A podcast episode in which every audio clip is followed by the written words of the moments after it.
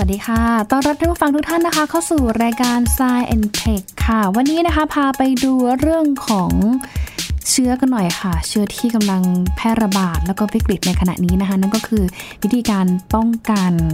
ปัญหาการติดเชื้อโคโรนาไวรัสสายพันธุ์ใหม่ค่ะ รวมไปถึงเรื่องของหน้ากากฟอกอากาศไฮเทคนะคะ รวมไปถึงเรื่องของผมงอกก่อนวัยว่า เอ๊ะ จริง ๆ แล้วเนี่ยเกิดจากอะไรกันแน่ และสุดท้ายค่ะ พาไปเที่ยวที่อุทยานดาราศาสตร์สิรินทรจังหวัดเชียงใหม่ยิ่งใหญ่อลังการทีเดียวค่ะ สักครู่เดียวกับ Science Tech ค่ะ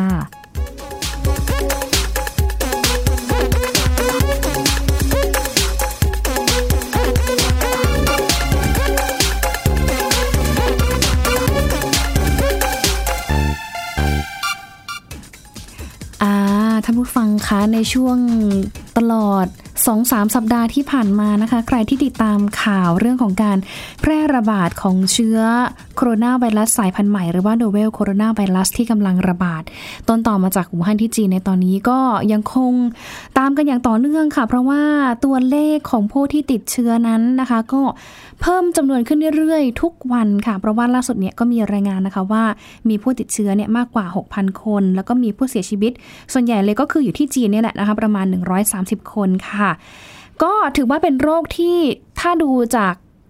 ฝั่งของทางการแพทย์นะคะคุณหมอก็จะบอกว่าเป็นโรคที่มีความรุนแรงต่ำอัตราการตายต่ำแต่ขณะเดียวกันถ้าเทียบกับเรื่องของการแพร่ระบาดของเมอร์สหรือว่าซาร์สที่มีการระบาดก่อนหน้านี้ ถือว่ามีการระบาดค่อนข้างที่จะสูงพอทีเดียวค่ะ เพราะว่าอย่างที่เห็นว่าตัวเลขเนี่ยนะคะ เพิ่มขึ้นทุกวัน แล้วก็บางวันเองเนี่ยขยับขึ้นนะคะ หลายร้อยคนทีเดียวนะคะ แต่ถึงกระนั้นก็ตามนะคะท่านผู้ฟังคะแม้ว่าจะมีวิกฤตการระบาดของไวรัสโคโรนาในครั้งนี้นะคะ แต่ทุกคนนะคะก็สามารถที่จะดูแลตัวเองได้ค่ะ เป็นโรคระบบทางเดินหายใจอีกโรคหนึ่งเหมือนกันนะคะ ที่ไม่ต้องกังวลมาก แต่ถึงขณะเดียวกันก็ไม่ควรประมาทเหมือนกันค่ะ วันนี้เดี๋ยวมีวิธีการแนะนำตัวในการป้องกันดีกว่า เพราะว่าโรคนี้ใช่ไหมคะเขามีการแพร่ระบาดผ่านทางการสัมผัสสารคัดหลั่งค่ะ โดยเฉพาะเรื่องของละอองการไอแล้วก็การจามนะคะ ยิงมีคลิปมาแนะนำค่ะว่า ถ้าสมมติว่าเราออกไปข้างนอกเนาะต้องปฏิบัติตัวยังไง สวมใส่หน้ากากอนามัยแบบไหนถูกวิธี เอ๊สวมกับด้าน หรือว่าสวมด้านนี้ยังคงถกเถียงกันอยู่ เดี๋ยวพาไปดูกันค่ะว่า คลิปนี้จะบอกอะไรท่านผู้ฟังบ้างนะคะรับฟังกันเลยค่ะฮัทเชยฮัทเชยฮัทเชย อยากรู้จังเลยว่าใครเอ่ยถึงฉันแหมถ้าจามเยอะขนาดนี้นะคะ ก็คงต้องไปหาหมอค่ะ หรือไม่ก็ต้องเก็บตัวอยู่ในบ้านแล้วล่ะค่ะ เพราะว่าการไอการจามแต่ละครั้งหนึ่งนะคะทำให้เกิดฝอยละอองทั้งจากน้ำลายของเราแล้วก็น้ำมูกของเราเนี่ยนะคะ ฟุ้งอยู่ในอากาศเนี่ยมากกว่า 20,000ดอปเปลตหรือว่าประมาณ 20,000 หยดนะคะลอยแล้วก็ ตกลงมาสู่ที่พื้นของเราค่ะ ซึ่งเขาก็บอกว่าเนี่ยแหละค่ะที่จะเป็นอีกหนึ่งช่องทางที่ทำให้เกิดการแพร่กระจายของโรคระบบทางเดินหายใจ อย่างที่มีการแพร่ระบาดกันในช่วงนี้นะคะนั่นก็คือเชื้อ ของ novel coronavirus ค่ะ จากบูฮั่นเมืองจีนนะคะ หรือแม้แต่เป็นโรคไข้หวัดใหญ่สายพันธุ์ A ค่ะ ไวรัสต่างๆ มากมายค่ะ ตัวนั้นตัวนี้ตัวน้นโอ้ยดูน่ารักเต็มไปหมดค่ะ แต่เพื่อเป็นการลดการแพร่กระจายของโรคระบบทางเดินหายใจเหล่านี้นะคะ แนะนำเลยค่ะว่าถ้าใครจะไอจะจามนะคะ ก็ขอให้ใช้วิธีการปิดปากแบบนี้นะคะ หรือว่าถ้าจะให้ดีนะคะ ก็ควรที่จะสวมหน้ากากอนามัยแบบนี้ค่ะ ปิ้ง นี่ค่ะหน้ากากอนามัยมาแล้วนะคะ คืออย่างที่บอกไปนะคะว่ามีเพจอินฟลูเอนเซอร์ด้านสุขภาพต่างๆ มากมาย ก็แนะนำคุณสมบัติการป้องกันเชื้อโรคของหน้ากากแต่ละประเภทไปแล้วค่ะ อย่างเพจที่น่าเชื่อถือได้ก็คือเพจพี่หมอแล็บแพนด้าค่ะ แต่ว่าวันนี้นะคะหญิงจะเพิ่มเติมจากเพจของพี่หมอแล็บแพนด้าจากการให้สัมภาษณ์ของดรเซโตะวิงหงจากมหาวิทยาลัยฮ่องกงหน่อยค่ะ ที่เคยให้สัมภาษณ์ในสื่อบลูมเบิร์กนะคะว่า วิธีการสวมใส่หน้ากากอนามัยแบบถูกวิธีคือง่าย ๆ เลยค่ะนี่แหละค่ะ ด้านนอกที่เป็นสีเขียวหรือว่าสีฟ้านะคะ เป็นแบบ waterproof นะคะ แบบนี้นะคะ จะช่วยกันน้ำกันฝุ่นละอองนะคะ ทั้งจากละอองไอ หรือว่าละอองการจามด้วยนะคะ ส่วนอีกด้านหนึ่งค่ะที่เห็นเป็นสีขาวแบบนี้นะคะ พื้นเนี่ยจะนุ่มกว่าด้านนอกนะคะ เพราะฉะนั้นเนี่ยตัวนี้ก็จะเป็นตัวแอบสอบหรือว่าตัวที่จะซับน้ำมูกน้ำลายของเรานั่นเองค่ะ วิธีการใส่นะคะ ทางดรเซปโตก็บอกว่าเนี่ยแหละเอาด้านสีสีๆนะคะไม่ว่าจะเป็นสีเขียว สีฟ้าออกข้างนอก แล้วก็สีขาวเนี่ยนะคะเอาไว้ข้างในค่ะ ครอบเข้าไปแบบนี้นะคะ อือหืออืมแล้วก็กดบริเวณด้านบนของหน้ากากนะคะ ให้แนบกับสันจมูกของเราค่ะแล้วก็คลุมลงมาให้ครอบทั้งจมูกแล้วก็ปากของเราแบบนี้ค่ะ เวลาเราเดินไปไหน โดยเฉพาะที่ที่มีคนเยอะๆนะคะ เราก็จะได้สบายใจ ใส่เสร็จแล้วนะคะ เวลาถอดนะคะ แนะนำว่าให้มือของเรานะคะ สัมผัสกับด้านนอกหน้ากากให้น้อยที่สุดค่ะ เพราะว่าส่วนนี้ใช่ไหมคะ ไปสัมผัสกับเชื้อโรคที่อยู่ข้างนอกค่ะ เพราะฉะนั้นวิธีการถอดของเราค่ะง่าย ๆ เลยค่ะ ก็คือดึงออกมาแบบนี้ นะคะ แล้วก็ทำการพับด้านนอกประกบเข้าหากันค่ะ แล้วก็พับทบอีกรอบหนึ่งนะคะ เพื่อให้มือเราสัมผัสเชื้อโรคให้น้อยที่สุด จากนั้นก็ไปทิ้งขยะได้เลยค่ะหันมาเข้าด้านนี้ก็ได้ แต่ว่ามันเป็น waterproof ค่ะ ตัวนี้มันไม่ค่อยจะซับ น้ำลายเราเท่าไหร่นะเวลาเราไอจามเนี่ยนะคะ มันก็จะเป็นละอองน้ำฝอยเปียกๆอยู่นะคะ แกะออกมาแล้วจะไม่สวยค่ะ กินร้อนช้อนกลางล้างมืออย่าลืมใส่แมสด้วยนะคะ และถ้าเราไปในที่ชุมชน แล้วก็ไปหยิบจับสิ่งของที่ใช้ร่วมกันพกเจลแอลกอฮอล์นะคะ ไปด้วยเนี่ยนะคะ หรือไม่ก็ไปถึงที่หมายก็อย่าลืมล้างมือกันด้วยนะคะ อย่าลืมนะคะว่าแม้ว่าโรคนี้นะคะจะมีความรุนแรงน้อยกว่าซาร์สแล้วก็เมอร์สที่เคยเกิดการระบาดขึ้นก่อนหน้านี้ค่ะ แต่ว่าเรื่องของการแพร่กระจายของโรคนั้นยังมีเพิ่มขึ้นเรื่อยๆแล้วก็มีการเพิ่มขึ้นอย่างรวดเร็วนะคะ เพราะฉะนั้นค่ะ ถ้ารู้แล้วนะคะ วิธีการป้องกันตัวเนี่ยง่ายๆเลยค่ะ อย่างที่บอกไปข้างต้นนะคะ ที่สำคัญเลยค่ะ อย่าตระหนกแต่ขอให้ทุกคนนั้นตระหนัก แล้วก็ช่วยกันดูแลซึ่งกันและกันค่ะ ด้วยความห่วงใยจากไทย PBS นะคะ อ่าละค่ะก็คลายข้อข้องใจกันแล้วนะคะว่าสรุปแล้วเนี่ยเราจะใส่หน้ากากอนามัยแบบไหนถูกวิธีก็คือสรุปด้านที่มี waterproof หรือว่าด้านที่มีสีเขียวสีฟ้าเนี่ยแหละค่ะ เอาออกด้านนอกเลยนะคะ ใส่แล้วแล้วก็อย่าลืมถอดเก็บให้เรียบร้อยนะคะในการไปสัมผัสด้านนอกให้น้อยที่สุดนะคะ เพราะว่าด้านนอกไปสัมผัสเชื้อโรคมาแล้วเนาะแล้วก็เสร็จแล้วเนี่ยนะคะ พับให้เรียบร้อยค่ะ ใส่ถังขยะนะคะ ถ้ามีถังแยก อ่าถังแยกที่เป็นถังติดเชื้อเนี่ยนะคะก็สามารถที่จะใส่เลยจะดีที่สุดนะคะ จากเรื่องของโคโรนาไวรัสค่ะไปดูอีกเรื่องหนึ่งหน่อยค่ะในเรื่องของการฟอกอากาศไฮเทคก็จะเห็นภาพเลยนะว่าช่วงที่มี PM 2.5 นะคะ วิกฤตมากๆเนี่ยนะคะ จะมีการแชร์ภาพคนใส่ เครื่องฟอกอากาศที่พกพาไปไหนก็ได้ เป็นเหมือนอีกแบบโลกใบหนึ่งหรือว่าเป็นโลกยุคใหม่เลยนะคะ ตอนนี้ค่ะเขาบอกว่ามีเอกชนในอเมริกานะคะ พัฒนาหน้ากากฟอกอากาศให้ออกแบบมาพร้อมกับใช้งาน แล้วก็เป็นเทคโนโลยีสมัยใหม่ด้วยนะคะ ที่จะปกป้องผู้สวมใส่จากมลพิษในอากาศค่ะ ตอนนี้เขาบอกว่าทั่วโลกนะคะมีปัญหามลพิษในอากาศเนี่ยรุนแรงมาก โดยจากผลการศึกษาเนี่ยก็พบว่าชาวอเมริกา 25 ล้านคนนะคะ ป่วยเป็นโรคหอบหืดค่ะ โดยพบว่า 40%ของผู้ป่วยนะคะ มีสาเหตุมาจากมลพิษในอากาศ กรุงเทพมหานครก็เป็นอีกเมืองหนึ่งค่ะที่กำลังพบปัญหามลพิษในอากาศฝุ่นนะคะโดยเฉพาะเรื่องของ PM 2.5 ที่เป็นต้นเหตุของโรคร้ายต่างๆ เพราะฉะนั้นนะคะในการแก้ไขปัญหามลพิษในอากาศเนี่ยอาจต้องใช้เวลาในการปกป้องตัวเอง เบื้องต้นค่ะ ก็ถือว่าเป็นการปกป้องที่สามารถทำเองได้นะคะ มันเป็นเรื่องที่สำคัญมากค่ะ เพราะว่าอย่างเวลาที่เราไปที่ที่มี ความเข้มข้นของฝุ่นละอองเยอะๆนะคะ แนะนำว่าให้ใส่หน้ากากอนามัยนะที่สามารถกรอง PM 2.5 เอาไว้ได้สองก็คือหลีกเลี่ยง การไปอยู่ในพื้นที่โล่งแจ้ง การไปวิ่งแบบนั้น หรือไปออกกำลังกายในจุดที่มีปัญหาฝุ่น PM 2.5 แบบนั้นนะคะก็ยิ่งทำให้เราเนี่ยได้รับฝุ่นพิษเข้าไปในร่างกายเป็นจำนวนมากเลยค่ะ แล้วก็อีกเรื่องหนึ่งก็คือเนี่ยแหละอย่างที่บอกไปว่ามันมีนวัตกรรมที่เป็นหน้ากาก ฟอกอากาศนะคะ ใช้ออกแบบทันสมัยค่ะน้ำหนักเนี่ยนะคะคือเบามาก 2 ขีดกว่านะคะ ผู้สวมใส่บอกว่าไม่รู้สึกอึดอัดเลย แต่ตัวนี้ค่ะมันสามารถที่จะติดตั้งเป็นเทคโนโลยี positive air ได้ โดยการดูดอากาศด้านนอก ใช้แรงดันจากพัดลม ดันอากาศเนี่ยผ่านเครื่องฟอกอากาศไหลผ่านไปดังด้านหน้าของอากาศที่เป็นกระจกใสค่ะ ซึ่งตัวด้านหน้าของอากาศเนี่ยมีการติดตั้งตัวยึดจับพิเศษกับศีรษะผู้สวมใส่ เพื่อป้องกันหน้ากากหล่น แล้วก็เพิ่มความกระชับด้วยซึ่งตอนนี้นะคะทางผู้ผลิตเนี่ยเขายืนยันว่าตัวหน้ากากฟอกอากาศเนี่ยนะคะจะสามารถปกป้องผู้สวมใส่ได้ดีกว่าเจ้าอื่น อันนี้เขาเคลมมานะคะแต่ว่าขณะเดียวกันเองค่ะ มันก็ต้องมีแบตเตอรี่มาด้วยค่ะ เพราะว่าตอนนี้เขาใช้พลังงาน ไฟฟ้าจากแบตเตอรี่ไฟฟ้าลิเธียมค่ะ ที่สามารถทำงานได้อย่างต่อเนื่องมากกว่า 5 ชั่วโมง ถ้าถ้าแบบนึกภาพไม่ออกให้ให้ดูเหมือนประมาณว่าเราใส่ฐานของหมวกกันน็อกที่มันยื่นออกมาครอบปากครอบจมูกเรา แล้วก็มันก็เป็นใสๆแบบนั้นนะคะเดี๋ยวในอนาคตถ้าสมมติว่า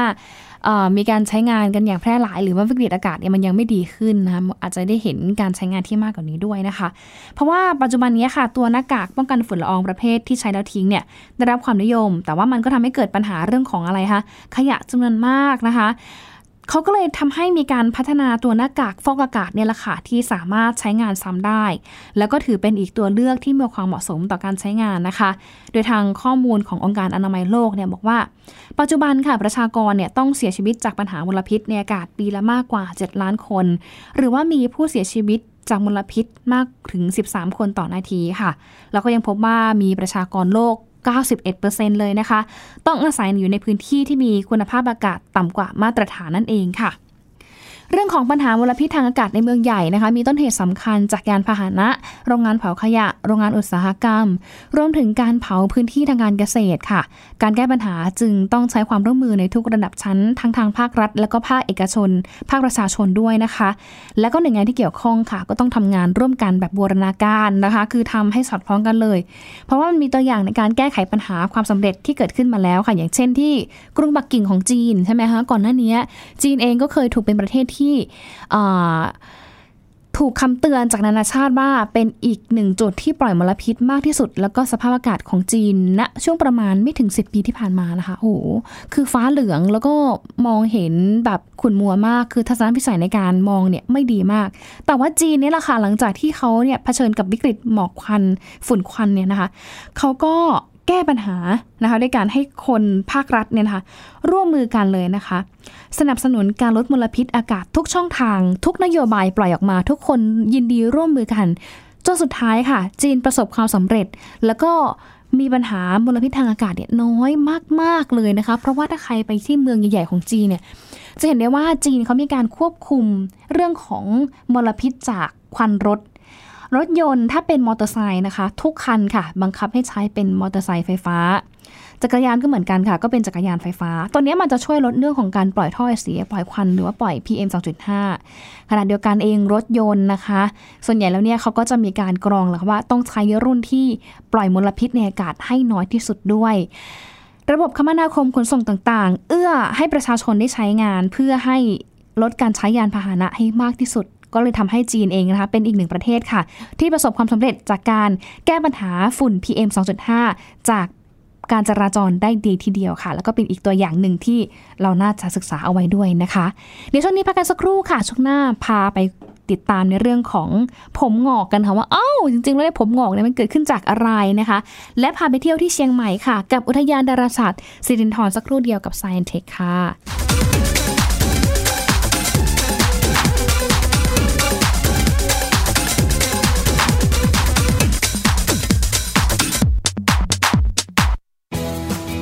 ไทย PBS ดิจิทัล Radio Infotainment for All สถานีวิทยุดิจิทัลจากไทย PBS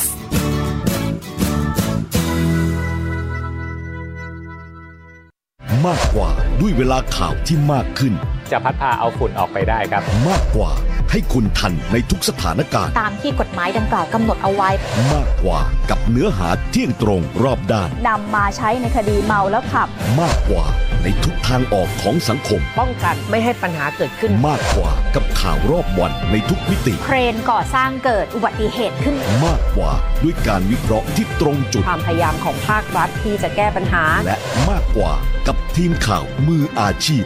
ข่าวไทย PBS ให้คุณได้มากกว่า สบัดจินตนาการ สนุกกับเสียง เสริมสร้างความรู้ในรายการ เสียงสนุก ทุกวันจันทร์ถึงวันศุกร์เวลา 16 นาฬิกาถึง 17 นาฬิกา ทางไทย PPS ดิจิตอล Radio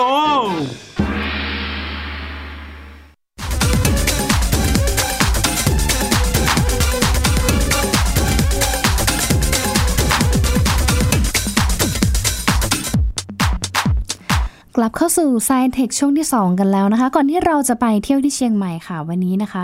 พาท่านผู้ฟังเนี่ยไปดูเรื่องของผมงอกกันหน่อยค่ะเขาบอกว่าเครียดมากๆเนี่ยอาจจะทำให้มีปัญหาเรื่องของผมงอกก่อนวัยนะคะ เพราะว่า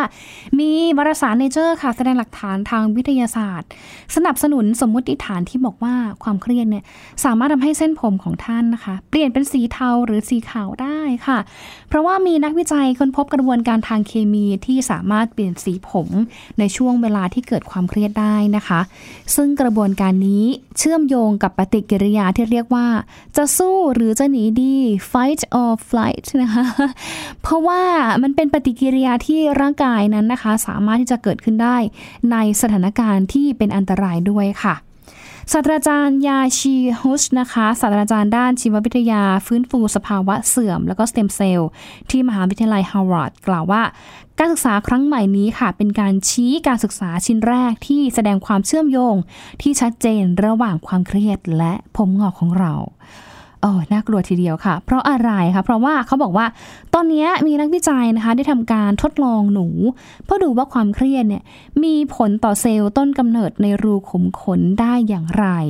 เพราะเขาชี้ว่าส่วนใหญ่แล้วเนี่ยนะคะ มีรูขุมขนบนหนังศีรษะประมาณ 1 0 0 0 0แสนรูขุมขนค่ะ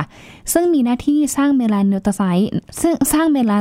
สร้างเมลาโนไซต์ขออภัยค่ะ ซึ่งตัวเมลาโนไซต์เนี่ยนะคะ ก็คือตัวที่สร้างสีของผม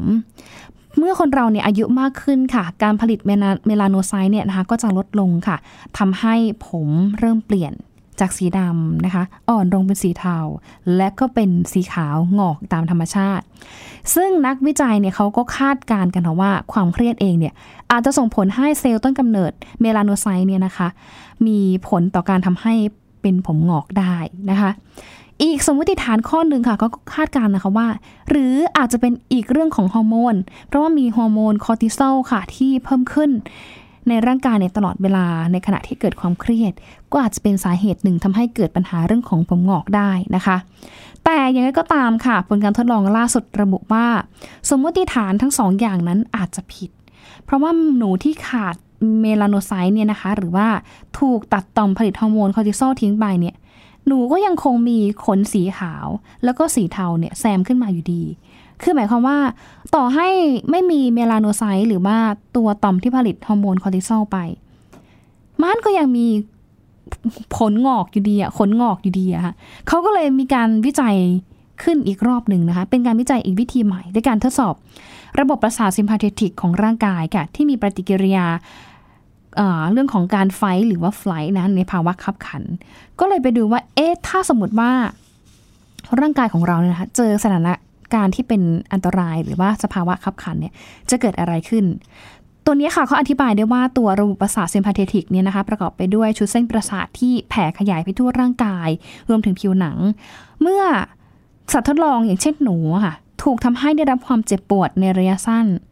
หรือว่าอยู่ในห้องทดลองที่มีสภาพตึงเครียด เส้นประสาทเหล่านี้นะคะ เขาจะปล่อยสารเคมีบางอย่างออกมา ที่เรียกว่านอร์อีพริเนฟิน ซึ่งจะไปกระตุ้นเมลาโนไซต์ให้ผลิตเม็ดสีออกมามากขึ้นค่ะ ซึ่งกระบวนการที่ผลิตออกมามากเกินไปนะคะ ก็ส่งผลทำให้ร่างกายสูญเสียเซลล์ แล้วก็สร้างสีก่อนเวลาอันควรนะคะนั่นก็หมายความว่าเราอาจจะมีผมงอกก่อนเวลาอันควรค่ะ เรื่องนี้ค่ะทางศาสตราจารย์ที่เป็นหัวหน้านักวิจัยเนี่ยเขาก็บอกว่า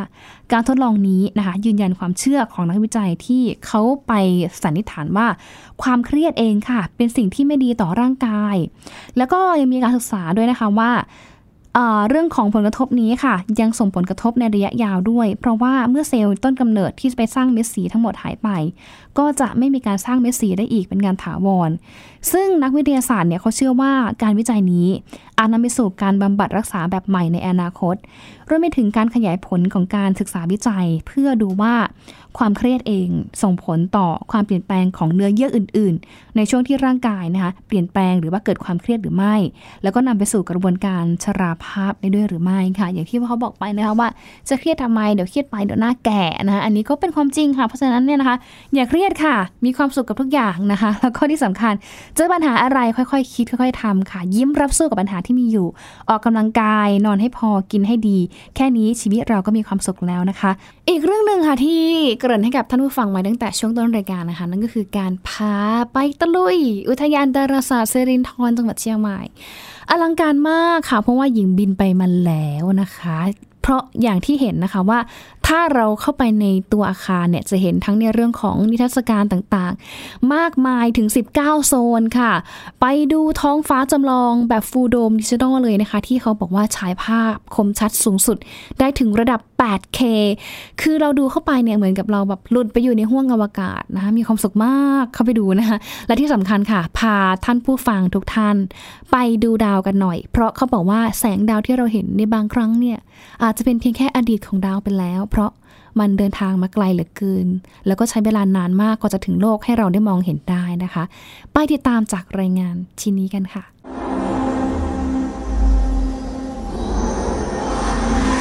วันนี้นะคะจะพาคุณผู้ชมขึ้นเหนือไปที่จังหวัดเชียงใหม่เจ้า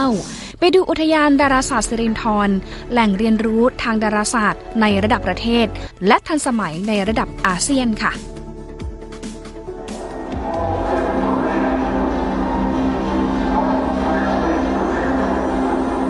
ที่นี่แบ่งเป็นหลายโซนนะคะ อย่างเข้ามาในตัวอาคารค่ะ จะเห็นนิทรรศการดาราศาสตร์ ให้เรารู้จักตัวเอง โลกและระบบสุริยะมากขึ้น จากการส่งยานอวกาศหลายลำขึ้นไปสำรวจก่อนหน้านี้ และก็มีการส่งข้อมูลกลับมายังโลกอย่างต่อเนื่องจนถึงปัจจุบันนี้ค่ะ คุณผู้ชมคะถ้ามาโซนนี้นะคะ นอกจากเราจะได้รู้จักดาวเคราะห์ในระบบสุริยะของเราแล้วนะคะ เรายังได้รู้จักในเรื่องของยานอวกาศที่ขึ้นไปสำรวจดาวเคราะห์แต่ละดวงด้วยค่ะ อย่างเช่น ดวงอาทิตย์นะคะที่มียานอวกาศโซโฮที่ไปสำรวจมาตั้งแต่ปี 2538 ค่ะ ซึ่งยานแต่ละลำนะคะที่ขึ้นไปสำรวจนั้นเกิดขึ้นภายใต้ความร่วมมือจากนานาชาติค่ะ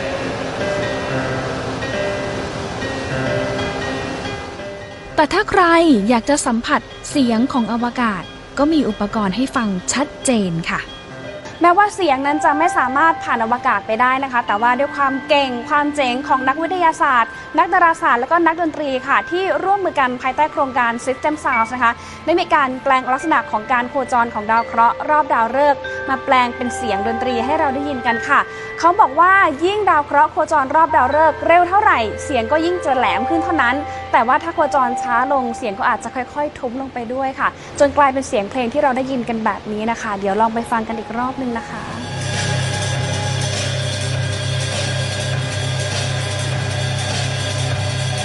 นิทรรศการยังให้เราได้ประสบการณ์สัมผัสกับอุปกรณ์จริงค่ะ เห็นที่มาของเอกภพ ตัวอย่างอุกกาบาตของจริง การเอาตัวรอดของมนุษย์เมื่ออยู่ในอวกาศนะคะ หรือแม้แต่เรื่องของปรากฏการณ์ทางดาราศาสตร์ที่อธิบายแบบ interactive ให้เข้าใจเหตุการณ์ต่างๆ มากขึ้น เพื่อสร้างแรงบันดาลใจให้เกิดการเรียนรู้ และก็ใช้ความท้าทายทางดาราศาสตร์เนี่ยแหละค่ะ พัฒนาผลงานวิจัย และก็ต่อยอดเป็นนวัตกรรมต่างๆ มากมายค่ะ ผมยกตัวอย่าง เช่นที่เราประสบอยู่ในชีวิตประจำวันเราเนี่ยมากมายที่เป็นผลงานมาจากวงการดาราศาสตร์ อย่างเช่นเอ่อ Wi-Fi นะฮะหรือหรือการสื่อสารไร้สายบางเรื่องนะครับหรือเรื่องกล้องดิจิตอลนะฮะซึ่งมีพัฒนาการมาจากการที่นักดาราศาสตร์เนี่ยต้องการอุปกรณ์รับสัญญาณที่ดีกว่าฟิล์มนะฮะถ่ายภาพในอดีตนะฮะ แล้วก็สามารถจะเปลี่ยนเป็นสัญญาณอิเล็กทรอนิกส์ได้นะครับ อุปกรณ์ทางการแพทย์หลายอย่างนะครับ ได้อานิสงส์มาจากการพัฒนาในวงการดาราศาสตร์นะครับ รวมทั้งเครื่องมือทางทหารหลายอย่างด้วยนะครับ เพราะฉะนั้นจริง ๆ แล้วการทำวิทยาศาสตร์ขั้นแนวหน้าหรือ frontier เนี่ยจะนำมาซึ่งการพัฒนาคนพัฒนาความสามารถแล้วก็พัฒนาเทคโนโลยีสำหรับอนาคตของประเทศครับ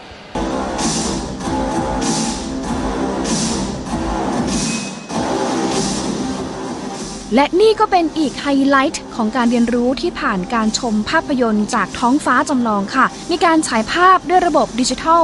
360 องศา ความคมชัดสูงมากถึงระดับ 8K ยิ่งทำให้เรานะคะมีความรู้สึกหลุดเข้าไปอยู่ในอวกาศเลยละค่ะ ทีนี้เครื่องฉายเรา เป็นเครื่องฉายแบบเลเซอร์ ดังนั้นมันจะให้ความสมจริง พื้นจะมีความเป็นสีดำมากขึ้น แล้วก็ความละเอียดตอนนี้ของภาพยนตร์นะครับก็คือ 5K แต่อย่างไรก็ตามครับ เราสามารถฉายภาพยนตร์ที่มีความละเอียดสูงสุดได้ถึง 8K ดังนั้น ด้วยความละเอียดสูงๆครับเราจะเห็นว่า พื้นหลังที่ดำสนิทนะครับเราเหมือนจะหลุดเข้าไปในยูนิเวอร์สแล้วก็ด้วยขนาดของท้องฟ้าจำลองที่มีขนาดใหญ่กว่า 17 เมตรนั้น เวลาเราดูอะไรที่มันกว้างๆนะครับไกลมุมมองกว้างกว่าตาเราเนี่ยเราจะรู้สึกว่าเราหลุดเข้าไปในยูนิเวอร์สนะครับเราอาจจะท่องไปในอวกาศกับท้องฟ้าจำลองของเราได้ครับ ส่วนหอดูดาวค่ะ เปิดให้ชมทุกวันเสาร์หรือว่าตามเหตุการณ์ต่างๆนะคะ มีกล้องโทรทัศน์ทันสมัยต่างๆ มากมายหลายขนาด อย่างกล้องโทรทัศน์สะท้อนแสง เส้นผ่านศูนย์กลาง 0.7 เมตรค่ะ ที่เห็นแสงดาวต่างๆ อยู่ห่างจากโลกหลายล้านปีแสง เห็นกาแล็กซี่เพื่อนบ้าน ที่นี่นะครับเราสามารถมองเห็นเนบิวลา M42 หรือว่า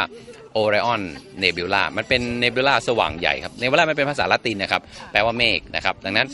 วันนี้ถ้าถ้าเราลองเอากล้องโทรทัศน์ส่องดู เราจะเห็นว่าวัตถุเป็นฟ้าๆคล้ายๆกับเมฆที่อยู่ในอวกาศ แต่จริงๆมันเป็นแก๊สไฮโดรเจนนะครับที่อยู่ในอวกาศ ใหญ่กว่าระบบสุริยะเราถึง 20,000 เท่าเลย นี่เป็นอีกหนึ่งแห่งของการศึกษาค้นคว้าวิจัยทางดาราศาสตร์ขนาดใหญ่ระดับประเทศ และมีความเชื่อมโยงกับดาราศาสตร์ทั่วทุกมุมโลก เพื่อเป็นผู้นำการศึกษาดาราศาสตร์ในระดับอาเซียน ความท้าทายทางดาราศาสตร์เนี่ยแหละค่ะ จึงเป็นอีกก้าวสำคัญค่ะ ที่จะพัฒนาศักยภาพของมนุษย์ให้มีเพิ่มขึ้นด้วยค่ะนะคะก็เป็นอีกเรื่องราวดีๆ ค่ะ ชวนท่านผู้ฟังทุกท่านนะคะ ถ้าสนใจก็ไปเที่ยวที่จังหวัดเชียงใหม่ได้ เพราะเขาบอกว่ามีกล้องโทรทัศน์ขนาดใหญ่ ในระดับอาเซียน แล้วก็เห็นดาวได้ชัดเจนมาก เห็นเนบิล่านะที่อยู่ห่างไกลจากโลกเนี่ยนะคะ ประมาณ 2 ปีแสงนะคะ แล้วก็เห็น กาแล็กซี่เพื่อนบ้านของเราด้วยนะคะ เออ หน้าตาเป็นยังไง ไปดูกันนะคะ หมดเวลาของ Science Tech แล้วค่ะ ลาไปก่อนนะคะ สวัสดีค่ะ